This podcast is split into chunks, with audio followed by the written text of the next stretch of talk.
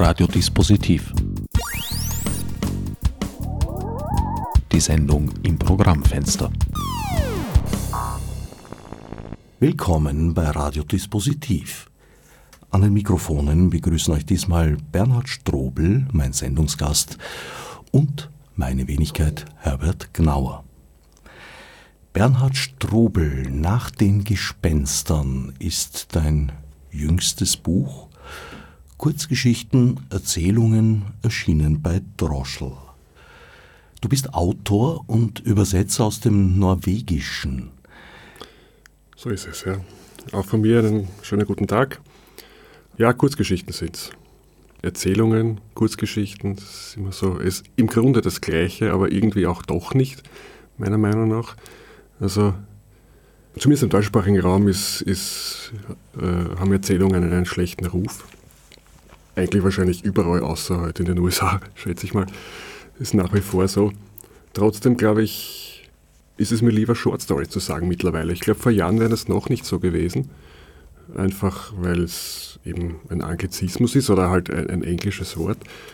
Aber mittlerweile habe ich mich an den Begriff irgendwie herangetastet, weil es für mich mehr das ausdrückt, was ich mache also Short Stories Kurzgeschichten, aber es steht ja selten auf den Büchern Kurzgeschichten tatsächlich drauf. Es steht ja Erzählungen drauf. Und eine Erzählung kann 100 Seiten genauso haben oder 150 Seiten. Gibt es ja.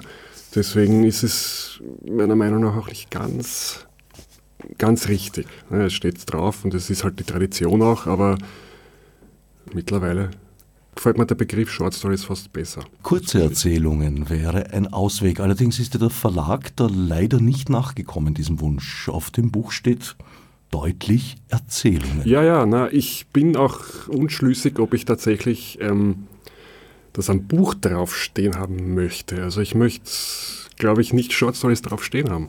Oder Stories oder was auch immer. Aber beim, beim Gespräch heute. Halt, ne? Also irgendwie dadurch, dass es eben diese Tradition gibt oder dass es einfach immer Erzählungen genannt wird, kriegt das dann so einen elitären Charakter, meiner Meinung nach, und dann extra Short Stories draufsteht. Das würde dann irgendwie auch nicht so nur extra mit Finger hinweisen drauf, aber so im, im Diskurs verwende ich es selber jetzt häufiger. Ganz einfach. Elitärer Charakter ist etwas, was du eher vermeiden möchtest, höre ich da heraus. Schon, ja, schon. Ich habe irgendwie das Gefühl, das müsste doch eigentlich jeder vermeiden wollen, aber also Literatur oder Kunst elitär ist, bis zu einem gewissen Grad ist es ja immer. Aber wenn es allzu exquisit wird und exklusiv, dann schließt man ja von vornherein auch, auch uh, Lesergruppen aus. Und also wem kann daran gelegen sein? Allerdings ist es so eine Sache, die sich ja auch selbst irgendwie ergibt. Also ich, ich höre das oft. Ich höre das oft über meine Erzählungen, dass sie schwer zu lesen wären oder sind von Bekannten, Verwandten zum Teil auch. Und ich bin jedes Mal überrascht. Mittlerweile überrascht es mich nicht nur, weil ich schon so oft gehört habe, aber irgendwie kann ich es nach wie vor nicht glauben, weil es ist wirklich, es steht ja nichts Schwieriges drinnen, in den Texten. Es sind keine sprachspielerischen ähm, ähm, Passagen drinnen, es gibt kaum Fremdwörter, es ist der reine Text nicht schwer zu lesen, aber trotzdem ist irgendwas dran, offensichtlich, dass es schwer nicht so einfach verständlich macht für den für die durchschnittlichen Leser. Und Leserinnen. Vielleicht. Ich kann dem nicht wirklich beipflichten. Ich finde dein sehr sachlicher Ton entwickelt durchaus einen Sog und nimmt gefangen.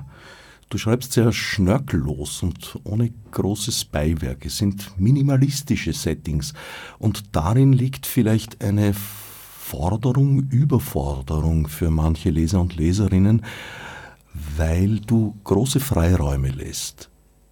Das stimmt. Das ist das eine, dass die, dass die äh, Texte kaum eine Auflösung bieten.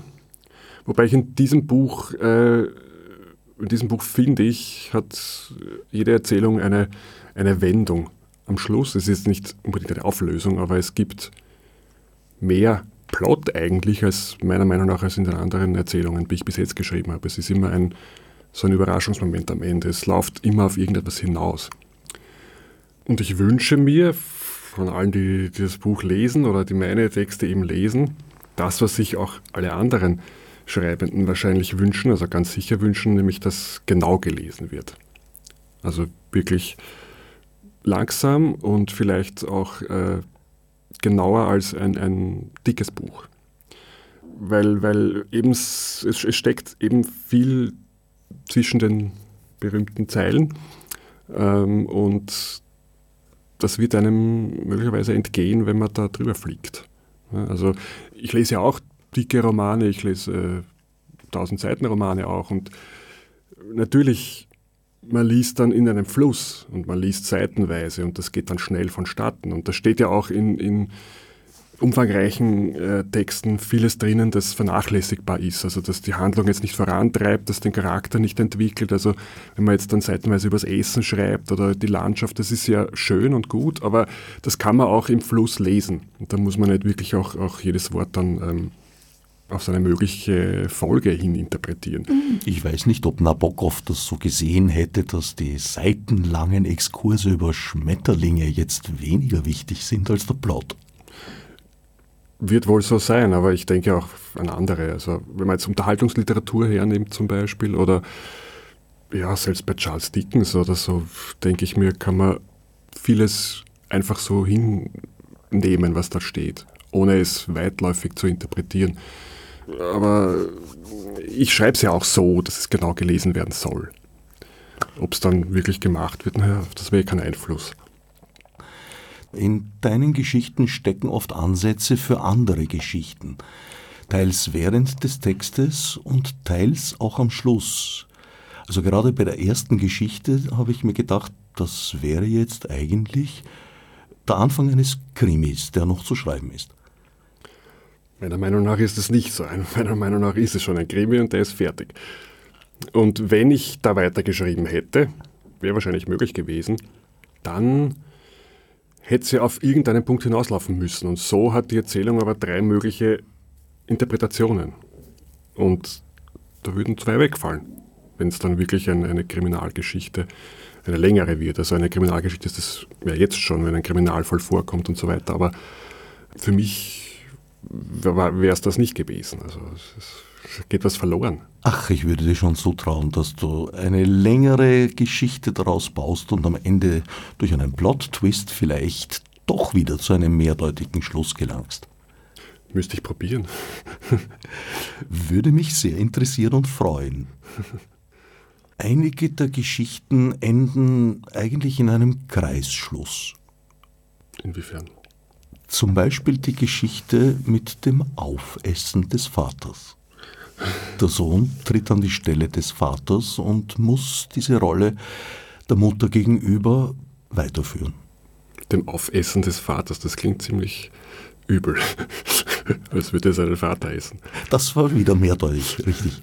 Auf eine Weise tut er das ja auch. Ja, ja das, also aber das ist ja auch irgendwie das Übel an der Geschichte. Also dass dieser Kreislauf, dem dieser Protagonist kaum entrinnen kann. Also die Geschichte des Vaters steckt in ihm drinnen und es wird erwartet oder er vielleicht erwartet er es auch selber und kann dem nicht aus, dass er das jetzt weitermacht. Ne? Und das ist ja nicht angenehm.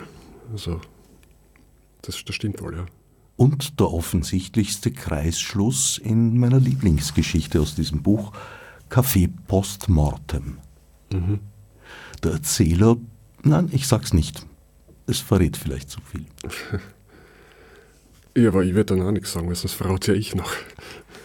So kommen wir jetzt ganz schwer über die Sendung, aber glücklicherweise bietet ein Buch ja auch noch andere Geschichten und Dinge, über die sich reden lässt. wenn wir schon bei den Längen sind, das wäre wär ein guter Punkt da, das, das würde ich hier gerne anmerken, nämlich gerade diese Erzählung, also Café Postmortem, war eine längere Erzählung. Die war ungefähr 60 Seiten lang und hat natürlich anders ausgesehen und die hat nicht funktioniert. Schlicht und einfach. Also das war eine gute Entscheidung von mir und ich habe das, also mit, mein Lektor hat das auch äh, natürlich festgestellt und mir rückgemeldet. Ähm, in der Form, wie sie damals war, in der langen Form, hat sie einfach nicht funktioniert. Das hat nicht gewirkt und oft, oft passiert es mir, dass Erzählungen, die ich kürze, und in dem Fall war es ja auch recht radikal, besser werden.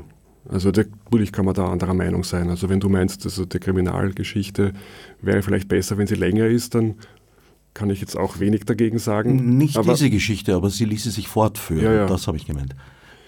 Ähm, aber ich habe es öfter erlebt. Also es gibt noch einen Text drinnen, das ist die längste Erzählung, die letzte.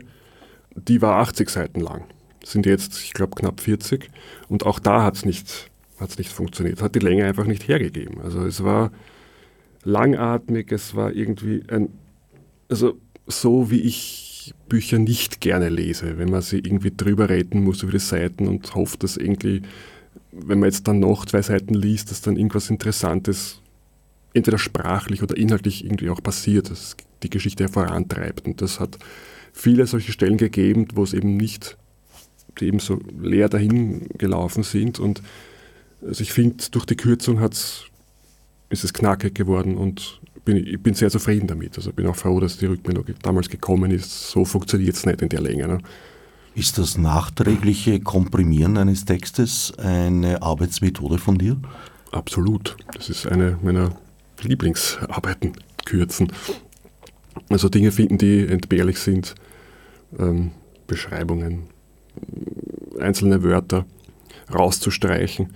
Das äh, befriedigt irgendwie, weil ich weiß, dass es den Text meistens besser macht. Also wenn man weniger Adjektive benutzt, dann wird meistens, zumindest bei der Art von Literatur, die ich schreibe, besser, weil eben dem Leser und der Leserin ähm, mehr Freiraum geboten wird für die, für die äh, Interpretation oder für die Vorstellung auch. Also in dem Buch ist es, äh, das hat jetzt wenig mit dem Kürzen zu tun eigentlich, aber es ist in dem Buch habe ich, ich glaube nur in einer Erzählung einen Namen drinnen.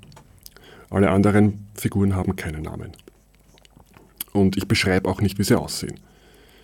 Und das ist schon Absicht. Ne? Also ist, wenn dort eben steht, also die, die ältere Dame hat die und die Haarfarbe und hat den und den Namen, dann wird etwas assoziiert damit, automatisch. Es kann sich kaum jemand dagegen wehren. Also jeder Mensch, der es liest, sieht bei einem Namen vielleicht einer Person, weil es zufällig ein Name einer Person ist, die er oder sie kennt, dann tauchen diese Bilder auf. Und du hast plötzlich äh, vor dir deine eigene Oma oder die, die Tante von äh, irgendwem und das Bild ist da und es geht kaum mehr weg. Also ich habe es auch so reduziert, dass die Personen eben keinen Namen haben. Abgesehen davon, dass Namen finden immer mühsam ist und lästig.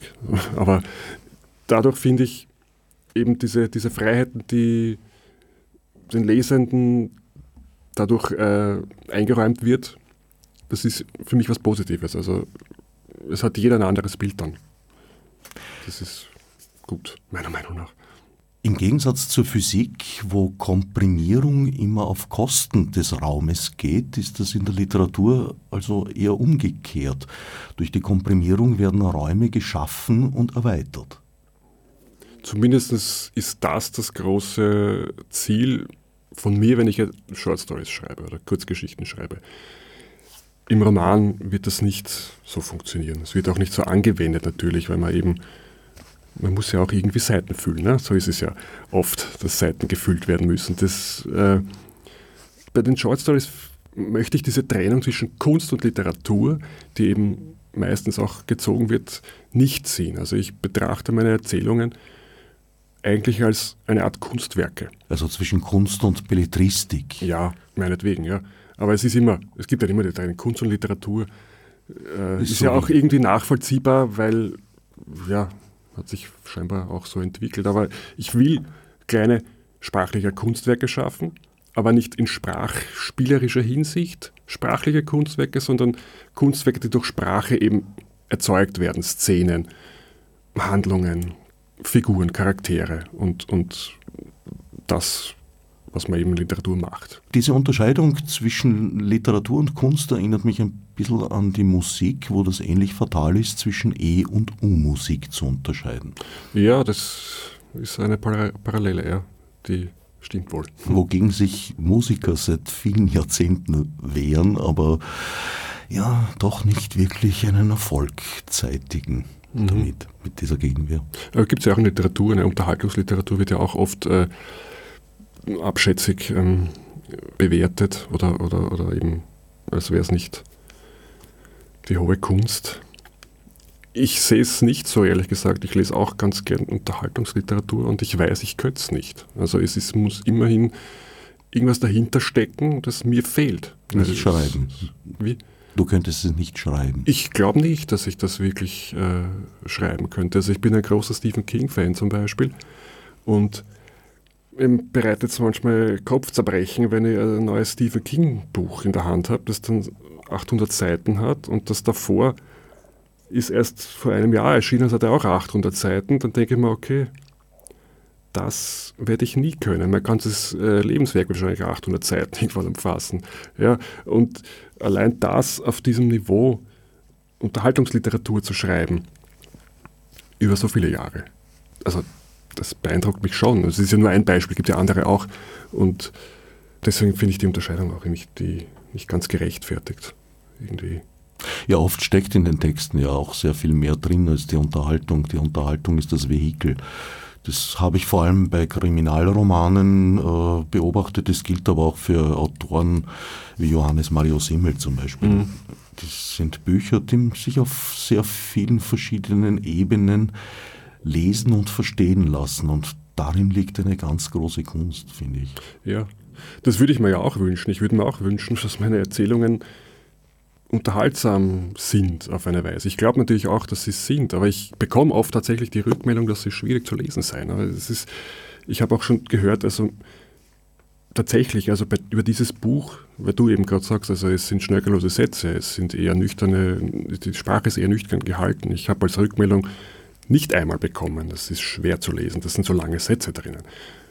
Wie ich darauf reagieren soll, weiß ich dann oft nicht, weil dann müsste ich ja zurückfragen, also haben Sie noch nie irgendwie Thomas Mann gelesen oder irgendwas, wo wirklich lange Sätze drin vorkommen und nicht, wenn der über drei Zeilen geht, dass das schon ein langer Satz ist. Also äh, es ist halt auch irgendwie eine Einschätzungssache oder eine, Wahrscheinlich ist es so, ich habe das lange geleugnet. Ich habe es lange geleugnet bei amerikanischen Kurzgeschichtenautoren, über die oft gesagt wurde, eben man braucht ein gewisses Vorwissen oder eine gewisse Vorbelastung quasi, um, um das richtig zu verstehen, richtig lesen zu können. Habe ich nicht ganz akzeptieren wollen, weil natürlich, ich selber hatte das ja auch, diese Vorbelastung. Und wenn ich dann die Texte lese, dann kommen sie mir nicht schwierig vor und sind für mich zugänglich.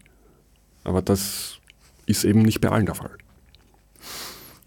Du könntest zur Strafe tatsächlich äh, den Schwierigkeitsgrad erhöhen, weil konsequent weitergedacht bietet die Komprimierung, noch weitere Komprimierung, eigentlich auch noch weitere Freiräume für den Leser, die Leserin, wenn du nämlich dann bei der Lyrik landest.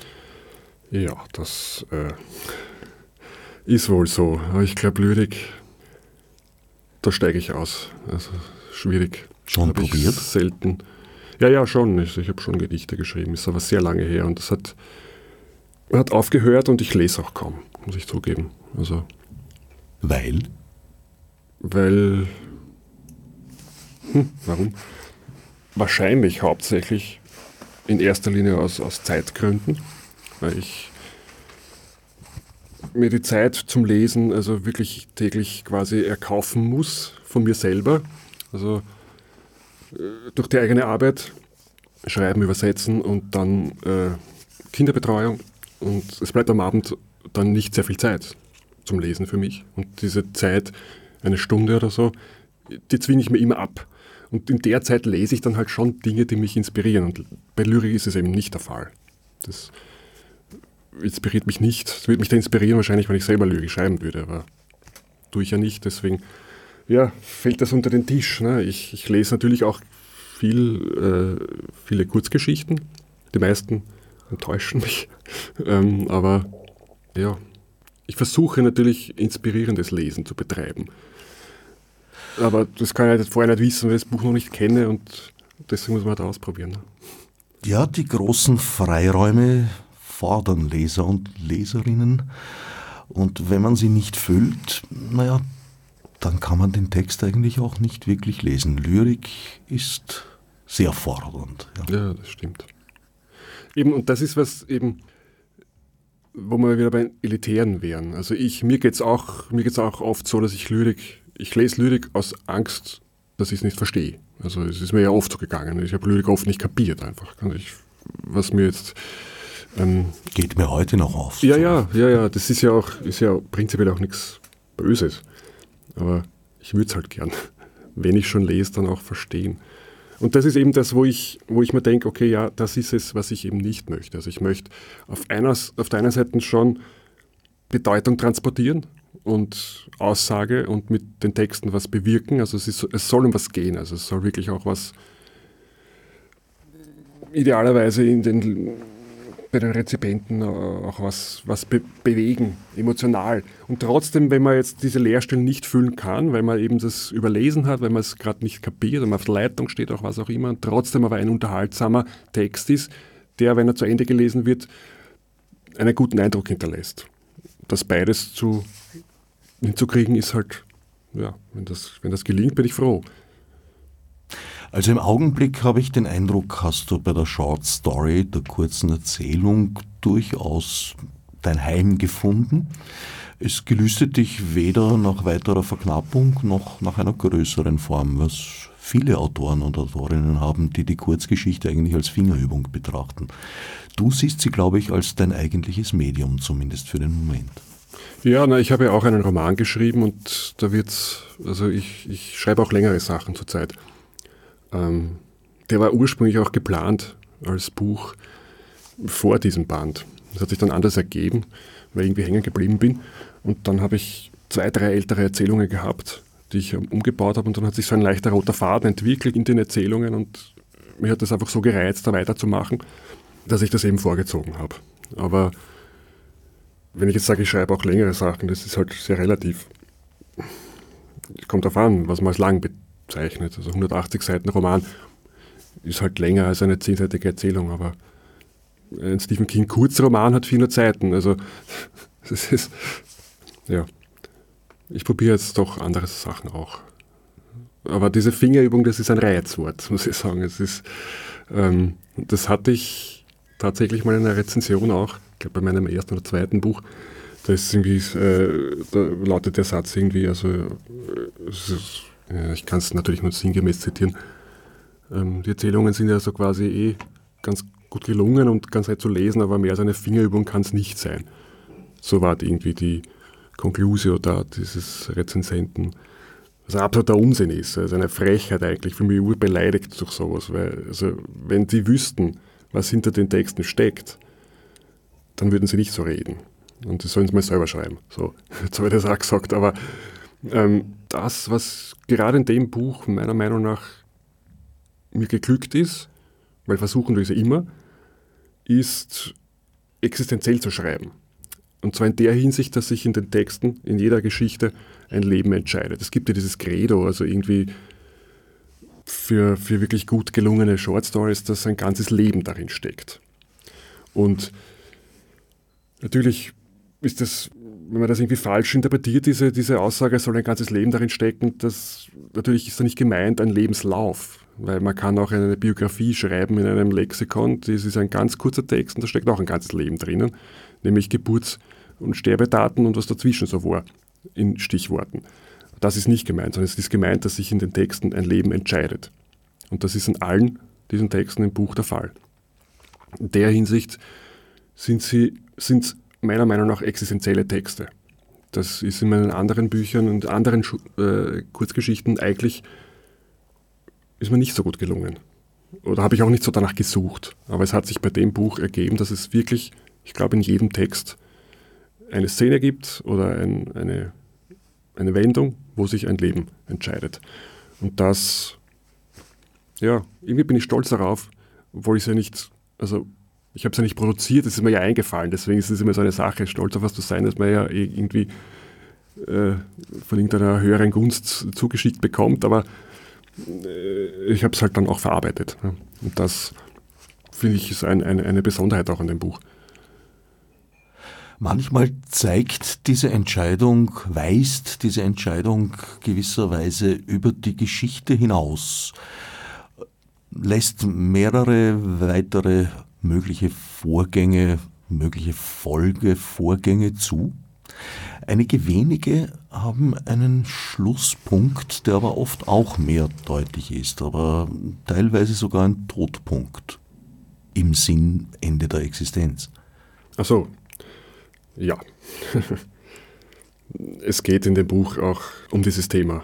Also es geht um Verlust und auch um Gespenster, aber um die Gespenster der Erinnerung, um die Gespenster der Vergangenheit. Eben dieses ist ja auch ein klassisches Sinnbild äh, dieses Wortes. Ähm, dieses davor und danach des Textes zeichnet auch die Short Story aus, wie ich sie mir vorstelle. Also das ist auch eine, eine, eine Arbeitsweise von mir. Also, und, und auch wie äh, auch der Vorgang der Ideenfindung eigentlich. Also mir fallen oft, mir fällt ja nicht eine Handlung ein, von vorne bis hinten, mir fällt oft eine Szene ein.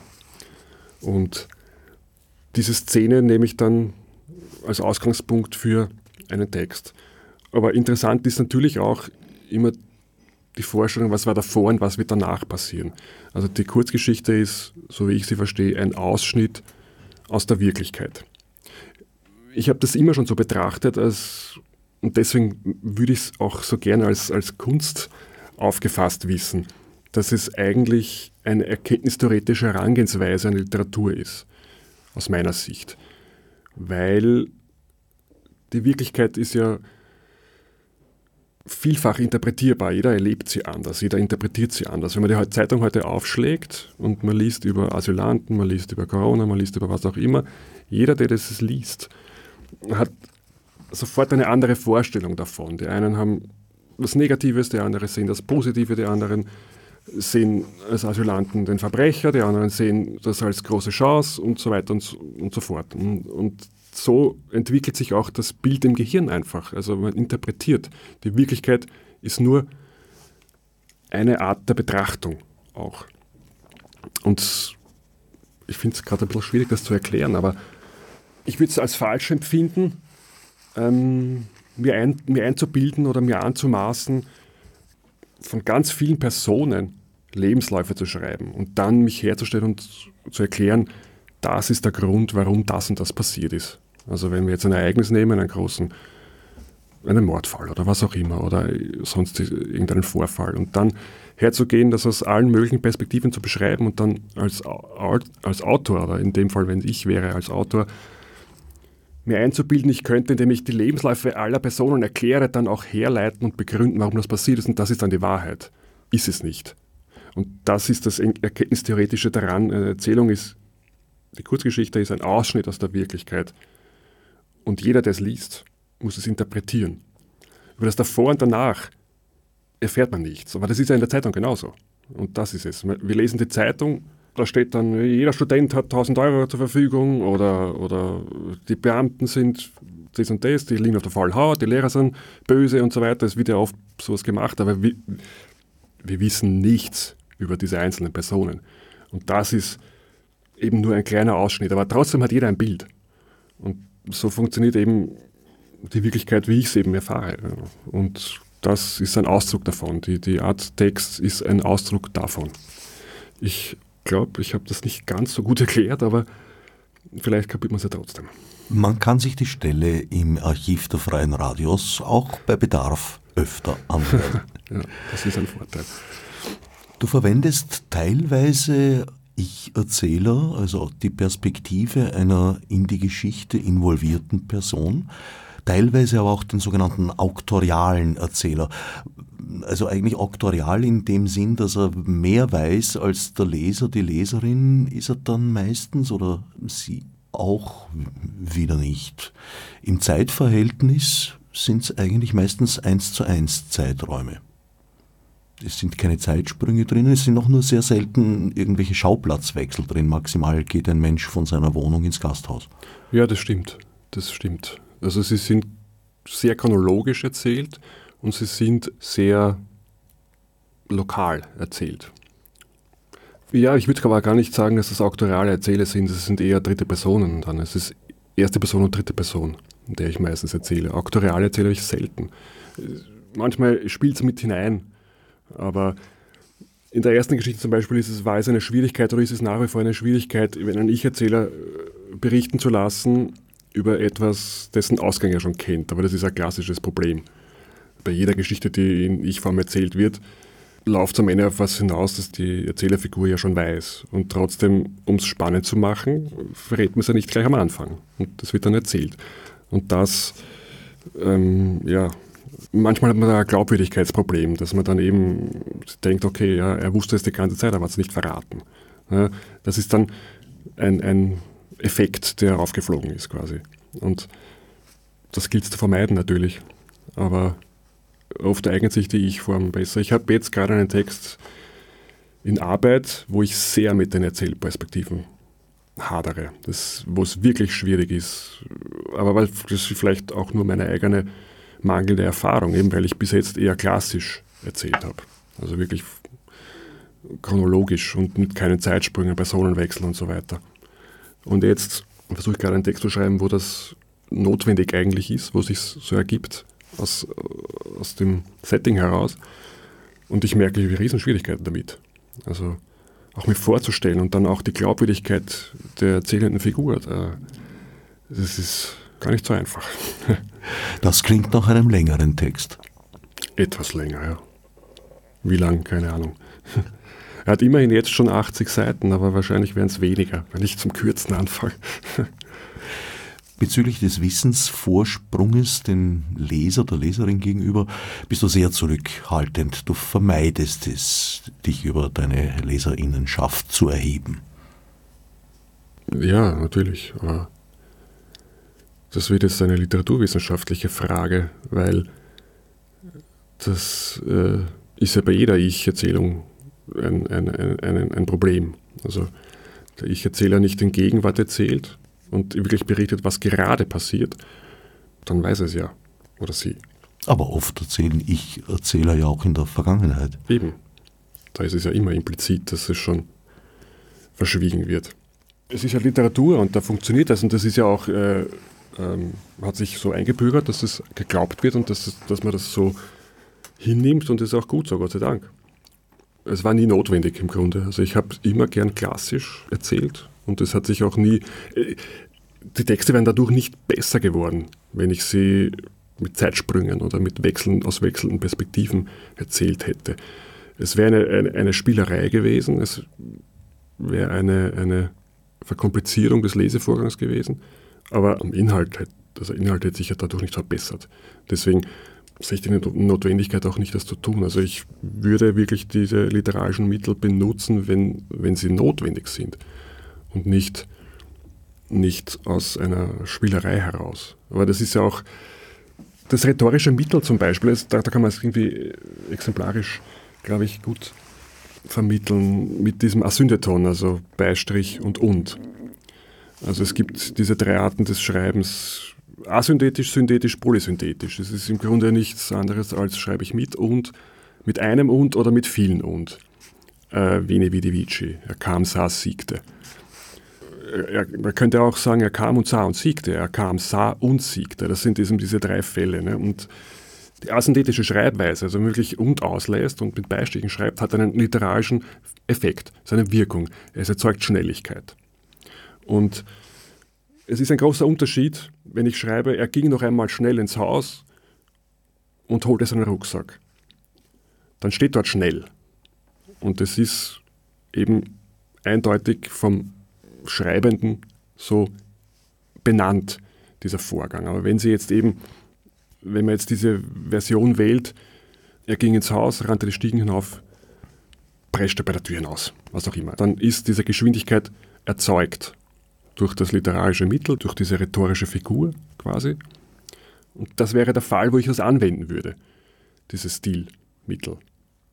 Aber wenn es eben nicht notwendig ist, nur aus sprachspielerischer Hinsicht, eben, dass ich jetzt mal zur Abwechslung gern einfach dann die und weglasse, weil es halt schöner ist oder klingt oder weil es halt so, dann, dann hat für mich diesen Nutzen nicht. Also wenn, die, wenn eine Wirkung erzielt werden kann dadurch, dann will ich es auch benutzen, aber sonst nicht. Wozu?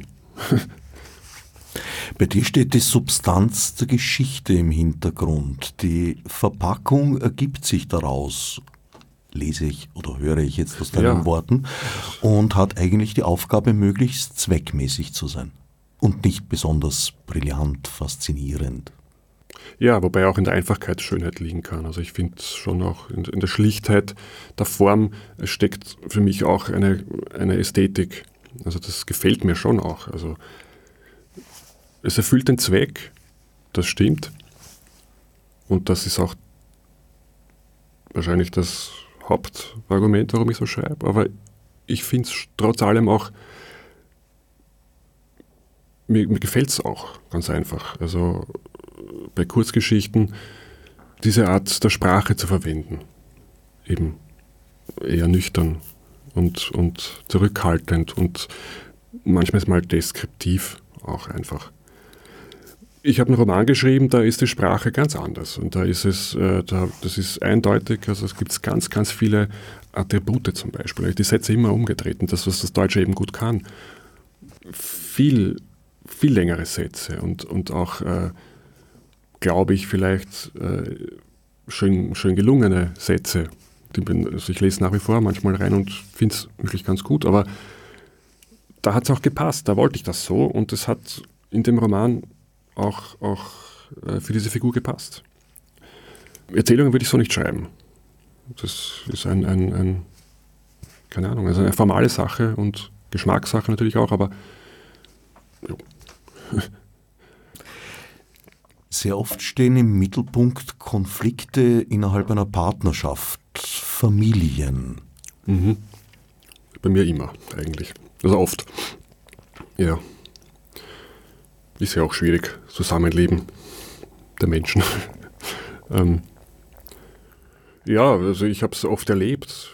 Ein Wort, äh, es muss, muss gar kein Wort sein, es kann ein Blick sein, es kann ein, ein, ein herabwürdigendes Augenrollen sein das weitreichende Folgen hat.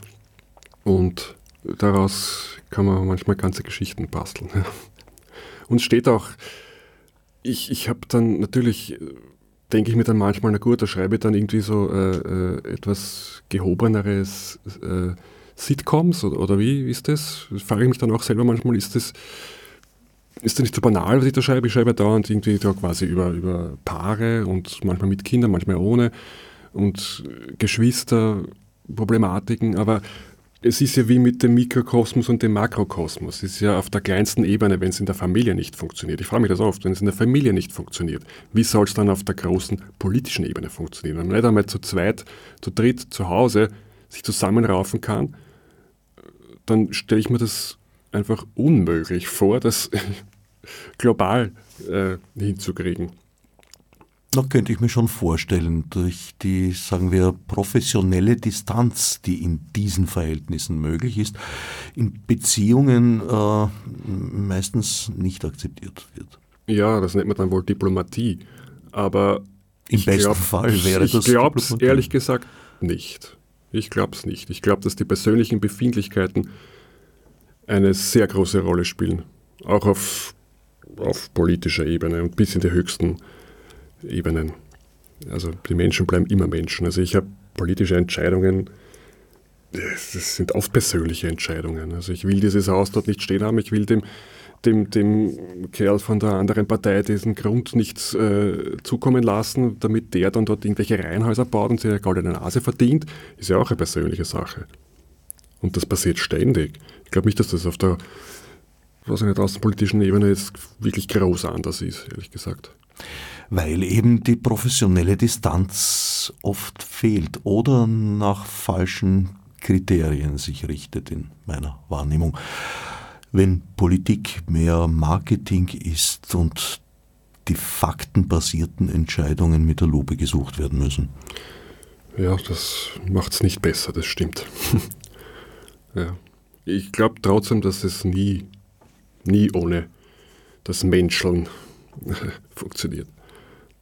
Also wenn ich mir die Großen, also nicht die Großen, weil das ist ja auch ein mehrdeutiges Wort, sondern die Mächtigen, die mächtigen Staatsoberhäupter anschaue, die eben die großen Länder regieren, dann ist da hauptsächlich persönliche Befindlichkeit dahinter, denke ich mir. Also wenn man sich Trump vorstellt oder Putin, Also wenn dem irgendwas nicht in den Kram passt, na, dann passt es ihm halt nicht in den Kram und dann wird das gemacht. Aber das ist ja jetzt keine logische Entscheidung. Das ist ja dann einfach eine, ja, wer will es halt oder will es nicht. Bei Putin würde ich durchaus taktische, langfristige taktische Überlegungen unterstellen. Bei ja, ja, aber es ist ja auch was Trump Persönliches. Ist ja auch was Persönliches. Ja, beide denken sie nicht wirklich über sich selbst hinaus. Ja, ist wohl so. Und auch nicht an die Menschen, die sie regieren. Bei Putin war es ja schon mal so weit. Medvedev hieß der, glaube ich. Das war so, hatte man hier bei uns jedenfalls im Westen den Eindruck, ein designierter möglicher Nachfolger. Aber nein, das hat sich dann doch etwas anders abgespielt und Putin kehrte noch strahlender zurück, mhm. als er vorher einen Schritt zurückgetreten war. Oft in deinen Erzählungen gibt es mysteriöse Aspekte. Diese Art von Begebenheit hat schon eine gewisse Faszination für dich, habe ich den Eindruck. Das stimmt, wobei ich gar nicht erklären kann, warum eigentlich. Also, weil ich selber bin, ich würde mich eher als Skeptiker und, und als sehr rational bezeichnen. Und woher das kommt, kann ich nicht sagen. Ich kann so sagen, dass ich immer schon Geistergeschichten verschlungen habe und immer auch Grusel- und Horrorgeschichten gelesen habe. Das tue ich nach wie vor. Das hat mich aus irgendeinem Grund fasziniert und tut es noch, aber es tut sehr viele, also ich bin ja echt keine Ausnahme. Also wenn man sich anschaut, wie viele Erfolg Horrorfilme haben, dann ist das ja was äh, weltweit Bekanntes. Aber das Unerklärliche ist, ist sehr reizvoll, weil es einen großen Teil des Menschseins ausmacht. Also das Unerklärliche von außen natürlich, aber auch die Menschen sind ja selber sehr unerklärlich und unergründlich und nicht immer rational. Also eigentlich in den seltensten Fällen sogar, würde ich sagen. Interessant wird es ja dann eben, was dann daraus wird im Text. Also dieses mysteriöse, unheimliche ist nur der Ausgangspunkt. Und interessant ist es dann für mich, wie die Menschen damit umgehen, wie sie darauf reagieren. Also es gibt ja diese eine äh, Erzählung, wo die Steine im Bett auftauchen als, als Fanal quasi dafür äh, Omen Schlechtes, dass ein, ein großer Schicksalsschlag bevorsteht und die Tochter dieser Person äh, erlebt dann dasselbe. Und natürlich, das ist unerklärlich, mystisch, das ist was Traumhaftes und eben gerade nicht Rationales. Und interessant es dann, wenn eben diese Tochter erlebt dasselbe, wie, was sie daraus macht. Wie geht sie mit diesem mysteriösen Ereignis um? Was macht sie daraus? Wiederholt sie den Fehler der Mutter? Macht sie das gleich oder tut sie was anderes? Und dadurch funktioniert meiner Meinung nach der Text erst. Also es muss dann auch ein Konflikt entstehen. Und wenn es nicht zwischen zwei Personen ist, natürlich auch ein Konflikt mit sich selbst. Ähm, ohne Konflikt wird es halt schwierig, einen Text interessant zu machen. Ist allerdings, wenn ich mich jetzt nicht sehr täusche, in diesem Buch der einzige Text, in dem das Mysterium als Faktum präsentiert wird. In allen anderen bleibt es offen. Das, ja, stimmt. Es ist das Erleben einer Person oder es ist eine Möglichkeit, die der Leser, die Leserin erkennen kann, aber es wird keine Geistererscheinung tatsächlich behauptet. Die Steine und die Sägespäne sind die einzigen Momente in dem Buch, wo sie das sozusagen physisch manifestiert. Ja, das stimmt, das stimmt. Ich meine, es ist von einem Geist die Rede in der ersten Erzählung, aber der ist interpretierbar natürlich. Und es gibt dann diese Doppelgänger-Geschichte, die ja auch in diesen Bereich fällt. Und das also ist dann auch nicht dezidiert ein Faktum. Man kann das immer noch so sehen, als wäre das eine Einbildung dieser Person, die das eben erzählt. Aber, aber das Mystische als Faktum, ja, das, irgendwie widerspricht es ja auf eine Art. Es ist meistens für mich schon einfach ein Mittel, um was anderes darstellen zu können. Eben Reaktionen, Verhalten von Menschen. Und das als Ausgangspunkt eben das mystische Erlebnis. Um die Mystik selber geht es dann eher nur am Rande. Ein Teilaspekt. Inwieweit denkst du beim Schreiben an ein mögliches Publikum?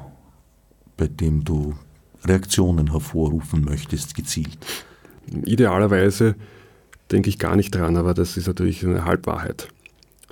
Wenn man mit Literatur was bewirken will, dann muss es ja bei jemandem bewirkt werden und das sind natürlich die Menschen, die das Buch dann lesen. Also äh, zu behaupten, also man schreibt nur für sich, das ist ein absoluter Unsinn meiner Meinung nach. Und das Idealpublikum ist natürlich ein genau lesendes aus meiner Sicht, weil ich schreibe eben Texte, die möglichst, also ich versuche wirklich präzise zu schreiben, wo dann wirklich einzelne Wörter auch eine tragende Bedeutung haben oder eine, vielleicht nicht unbedingt, naja, es kann dann schon auch ganz kleine Wörter manchmal sein oder eben kürzere Abschnitte, wo sich dann die Geschichte eigentlich entscheidet. Und wenn man dann nicht genau liest oder wenn es nicht genau gelesen wird, dann natürlich geht was verloren. Der Text bleibt gut lesbar wahrscheinlich, aber es geht dann vielleicht die Essenz kommt nicht ganz heraus. Ich denke an eine Erzählung zum Beispiel, die Hauptsache heißt die. Und da ist, äh, ich glaube, eine von vorne bis hinten ganz gut lesbare Erzählung. Da geht es um den Vater, der Palatschinken isst und beim Palatschinkenessen immer dann, oder generell beim Essen immer sagt, also Hauptsache es schmeckt. Und ich glaube, das kennen halt viele Menschen, die der, der, Opa sagt halt irgendwie beim Essen, Hauptsache es schmeckt, ne? Äh, so irgendwie. Aber für die Person, also den, der Sohn in dem Fall in der Geschichte ist, das, ist das ganz, ganz viel mehr als nur ein dahingesagter Satz. Sein Leben entscheidet sich quasi dadurch auf eine Art und Weise. Es wird sehr geprägt davon, weil der Vater ist ein älterer Mann, der hat den Krieg erlebt und der Sohn sitzt dann am Tisch und er kann einfach nicht begreifen, warum er das ständig hört, warum der Vater ständig behauptet, Hauptsache es schmeckt, wo er doch den Krieg erlebt hat. Und da war die Hauptsache eben nicht, dass es schmeckt, sondern dass überhaupt Essen da ist. Und dieser Widerspruch trägt die Geschichte. Da entscheidet sich meiner Meinung nach, also die Vorstellung, dass dieser Vater eben mehr oder weniger sein ganzes Leben diesen Satz äußert, immer beim Essen. Er äußert diesen Satz, aber es ist ja nur eine Äußerung von einem Empfinden. Sprich, der lebt in diesem Widerspruch die ganze Zeit, sein ganzes Leben. Also er hat das erlebt und die, die Schrecken der Vergangenheit erlebt, persönlich, und dann ist es aber trotzdem irgendwie wichtig, scheinbar, dass das Essen schmeckt. Aber gleichzeitig äh, ist es so, dass er immer alles bis zum letzten Krümel auffrisst, auch wenn er gar nicht mehr kann, wenn, er schon, wenn ihm schon graut, wenn ihm schon das Kotzen kommt. Er frisst es trotzdem auf. Und das ist jetzt keine Kleinigkeit. Ja, und wenn man das dann ich sage, würde ich mir natürlich wünschen, dass das genau gelesen wird. Da entscheidet sich dieser Widerspruch in dem Menschen, muss ja massiv sein. Ne? Er kann ja nicht die ganze Zeit behaupten, das Wichtigste ist, dass es schmeckt, aber trotzdem immer alles aufessen, damit nichts überbleibt. Das ist ein, ja, am Esstisch in der konkreten Situation vielleicht eine Kleinigkeit, wenn man es als außenstehender Beobachter eben mitbekommt. Aber es ist keine Kleinigkeit für die Figur. Und solche Menschen gibt es, glaube ich, auch in der Realität viele. Also wenn ich meinen eigenen Großvater denke oder die, die Großväter, die halt noch äh, leben. Das ganze Leben ist geprägt von dem auch, natürlich. Von, von vielen anderen Dingen auch, aber ja. Von den Kleinigkeiten. Von den scheinbaren, ja. Es ist keine Kleinigkeit. Also ja, und der Sohn hat eben das die ganze Zeit miterlebt. Er hat das immer gehört, egal, die ganze Zeit. Und er übernimmt das dann irgendwie. Es dringt in ihn ein. Ja. Und das, ja, die Erzählung ist auch ohne diese Erkenntnis lesbar. Aber darin steckt, so wie es ich geschrieben habe, eben die Essenz des Textes, die meiner Meinung nach oder meiner Erfahrung nach jetzt überhaupt keine Kleinigkeit ist. Ne? Die zweite Geschichte, in der die Kindergeneration etwas übernimmt, eine, ein schweres Erbe der, der vorgehenden, der Elterngeneration, in diesem Fall der Sohn, im Fall der Steine und Sägespäne die Tochter. Beim Sohn ohne alle Mystery-Effekte. Mit Traum. Ein Traum. Es ist am Schluss ein Traum. Deswegen darf man sich äh, dann tatsächlich vorstellen, ob es real ist oder nicht. Aber es spielt eigentlich für die Textaussage gar keine Rolle, ob es ein Traum ist oder nicht. Aber gut, Traummystik ist jetzt nicht unbedingt dasselbe. Ne? Damit hast du dir jetzt vielleicht die Eingangsfrage, die du dir selbst gestellt hast, auch selbst beantwortet, die da lautete, weshalb finden meine Leser und Leserinnen meine Texte zum Teil schwierig? Weil du hohe Anforderungen an sie stellst. Ja, dann ist es wohl meine Schuld. Von Schuld würde ich da nicht sprechen. Ja, wahrscheinlich nicht. Ja. Schuld in der Kunst. Ich Aber nicht, ich, ich nehme mich nicht aus. Ich, mir passiert das ganz genauso. Ich habe oft beim Lesen anderer Texte, ich kapiere es auch nicht gleich. Ich habe, also ich will den Text jetzt nicht nennen, aber eine Erzählung von einem Autor, den ich sehr schätze, äh, glaube ich, fünfmal lesen müssen, bis ich irgendwann drauf gekommen bin, hoppala. Da ist ja was, das ich die ganze Zeit nicht kapiert habe. Also geht mir natürlich genauso, ja, dass man auf der Leitung steht.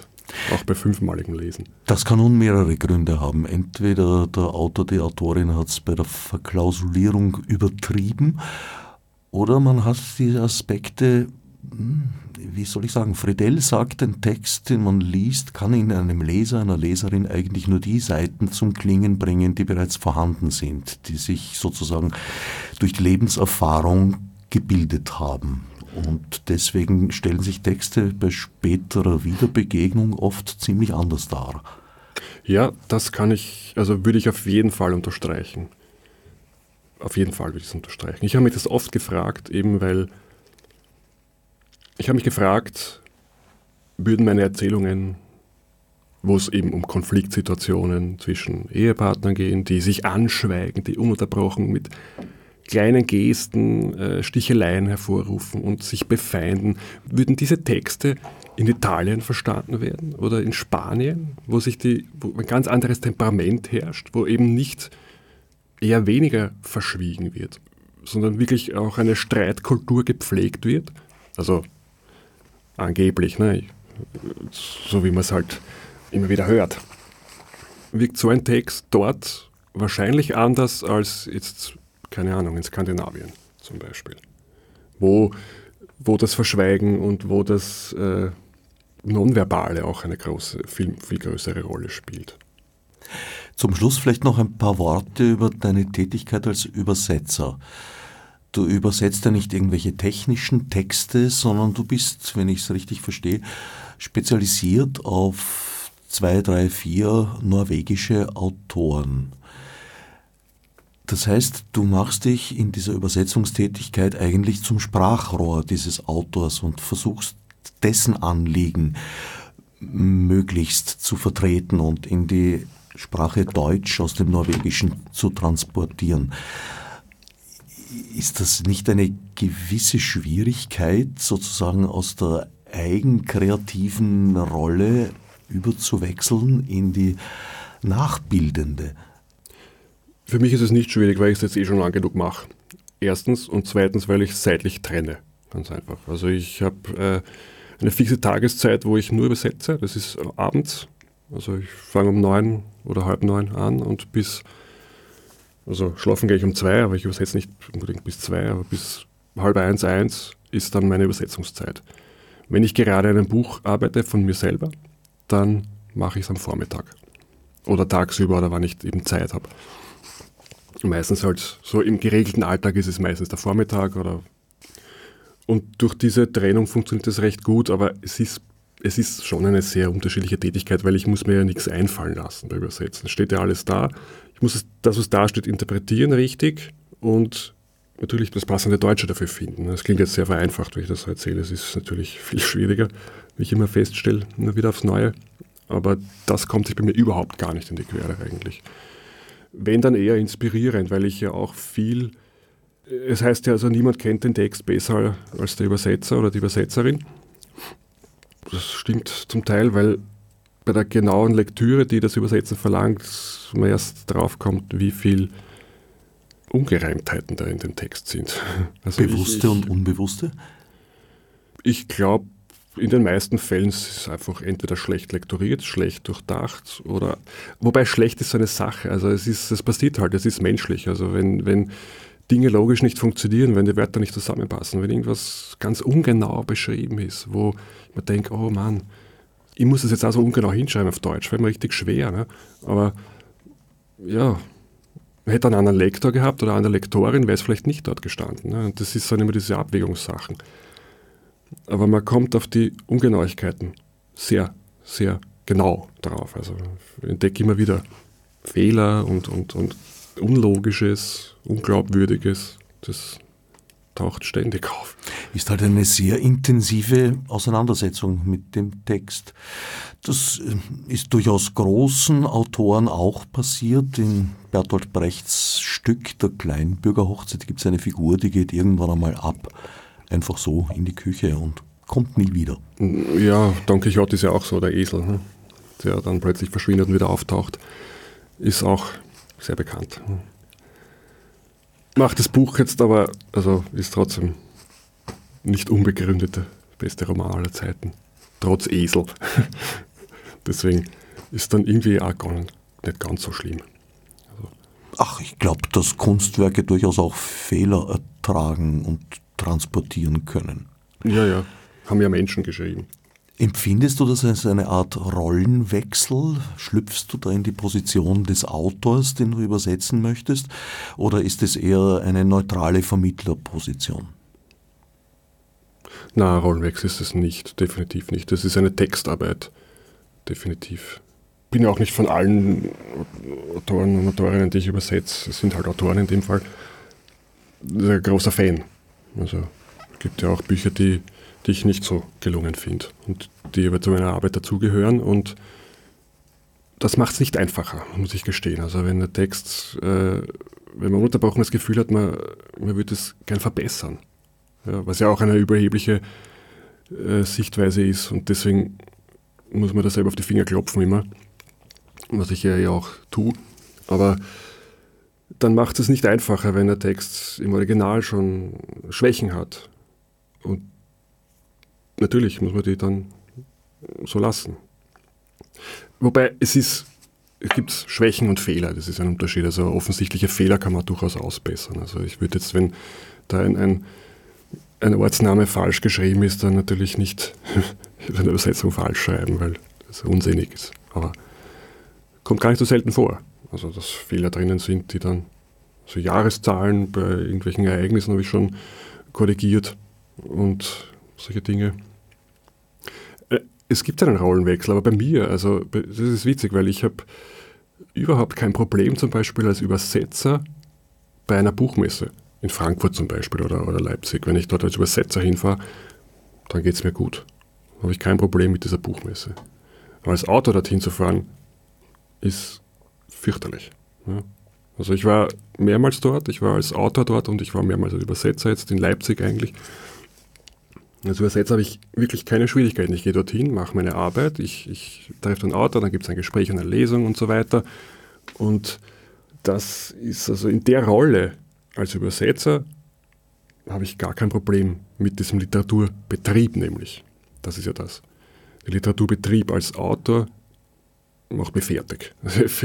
den den finde ich wirklich widerlich und dem will ich mich eigentlich nicht aussetzen. Deswegen würde ich jetzt freiwillig, wenn es nicht ein Arrangement oder so gäbe oder eine Veranstaltung, wo ich wirklich auch dann also dort sein sollte und das auch in Anspruch nehmen sollte, dann würde ich also freiwillig sicher nicht hinfahren.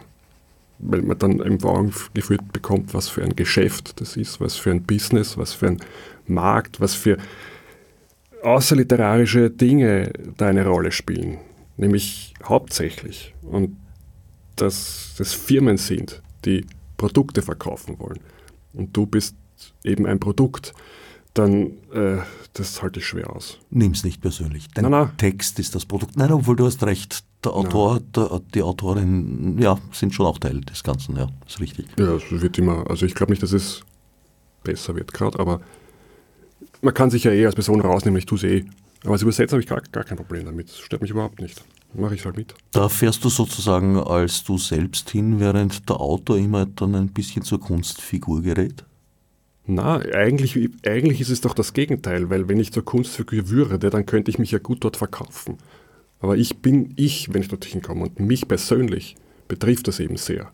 Also wenn man sie irgendwie verwandeln kann oder wenn man eben, sie, keine Ahnung, also wenn man sich als, als Kunstschaffender oder da eben eine, so eine Figur hinein äh, versetzen kann, dann funktioniert das vielleicht. Wenn man sich dann dort auch präsentiert, wenn man sich gern präsentiert und eben extravertiert ist und so weiter, dann funktioniert das, aber für mich eben nicht. Aber als Übersetzer ist mir das, das lässt mich total kalt. Das ist ein interessantes Phänomen, ja. Dennoch habe ich den Eindruck, dass du in dieser grauslichen Welt des Literaturbetriebs durchaus äh, eine Art Heimathafen gefunden hast bei Droschel. Du bist ein sehr verlagstreuer Autor und auch durchaus ein Echo bekommst. Also einige deiner Bücher sind in, wie soll ich sagen, Hochglanzzeitungen rezensiert. Ja, das, das freut mich natürlich. Aber das ist, das ist schon sehr relativ. Also ich fühle mich sehr wohl bei meinem Verlag und ich würde auch grundlos jetzt den Verlag nicht wechseln oder zumindest nicht aus Gründen, die rein aufs Ego abzielen. Also wirklich, wenn man eben mehr, mehr zu verkaufen, um, um größere Aufmerksamkeit zu bekommen, in die großen Sendungen eingeladen zu werden, müsste man halt bei einem viel größeren Verlag sein. Und das tun ja auch manche, die wechseln dann eben, weil der Verlag zu klein ist, weil ihnen diese Aufmerksamkeit nicht genügt. So bin ich nicht, deswegen fühle ich mich sehr wohl dort. Und ich empfinde schon eine Art Loyalität gegenüber meinem, meinem Verlag eigentlich, weil es schreiben so viele Menschen und es ist nicht einfach, bei einem Verlag unterzukommen. Und das allein schon löst in mir so eine Art Dankbarkeit aus, weil was ich schreibe, ist jetzt, richtet sich prinzipiell natürlich an alle, aber es hat halt mit den Kurzgeschichten allein schon kein großes Publikum. Ne? Erzählungen allein sind schon, werden nicht gern gekauft, nicht gern verlegt, das ist halt so. Ne? Und dadurch dass es eben bei meinem Verlag wirklich diese Treue gibt, da bin ich schon dankbar dafür. Ja. Und ist ja auch ein guter Verlag, so ist er nicht. Also. Bernhard Strobel, nach den Gespenstern, dankenswerterweise erschienen bei Droschel. Und eine Leseempfehlung meinerseits. Als Marburg mit Monesi. Fichte subsidiar